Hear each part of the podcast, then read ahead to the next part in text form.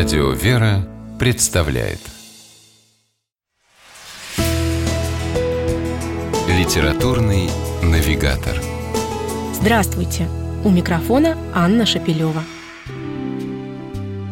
Знаменитый писатель Василий Белов вообще-то сначала хотел стать поэтом. В юности он писал очень неплохие стихи, благодаря которым, кстати, прошел конкурсный отбор и поступил в Московский литературный институт.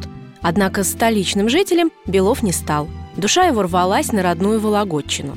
Дома он издал свою первую книгу – сборник стихов.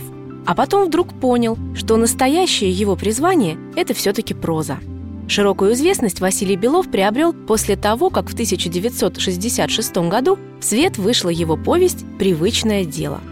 Точно так же «Привычное дело» называется и современный сборник произведений писателя, выпущенный издательством АСТ. Повесть и несколько рассказов «Скворцы», «За тремя волоками», «На расстанном холме» и другие дают исчерпывающий ответ на вопрос, почему Василия Белова называют писателем-деревенщиком – Село со всем его своеобразным, ни на что не похожим колоритом, люди из поколения в поколение живущие в нем, и земля, обильно кормящая всех, кто умеет и хочет на ней трудиться, вот главные герои произведений Белова. За это его еще иногда именуют почвенником. Но все же почва для писателя не только колхозная пашня, а еще и человеческая душа. А копнуть вглубь нее, как известно, бывает куда сложнее, чем в самую твердую землю.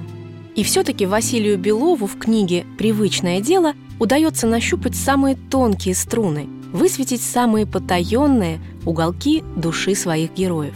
Иван Африканович Дрынов из одноименной повести прошел всю войну до самого Берлина и, будучи отцом девятерых ребятишек и работягой, не утратил ни блеска в глазах, ни доброты, ни радости просто от того, что он живет на этом свете – он до боли в сердце любит детей и жену Катерину, свою деревню, поле, где знает каждую травинку.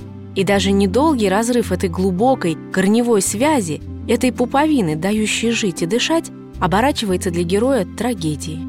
Белов убедительно доказывает, что быть советским писателем-деревенщиком вовсе не значит создавать грубые, неотесанные образы или ура-патриотические портреты колхозников-ударников.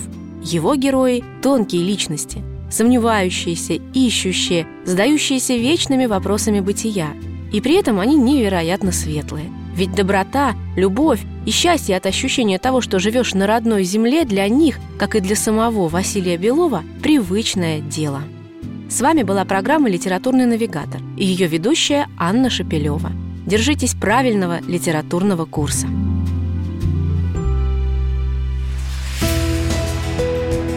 Литературный навигатор.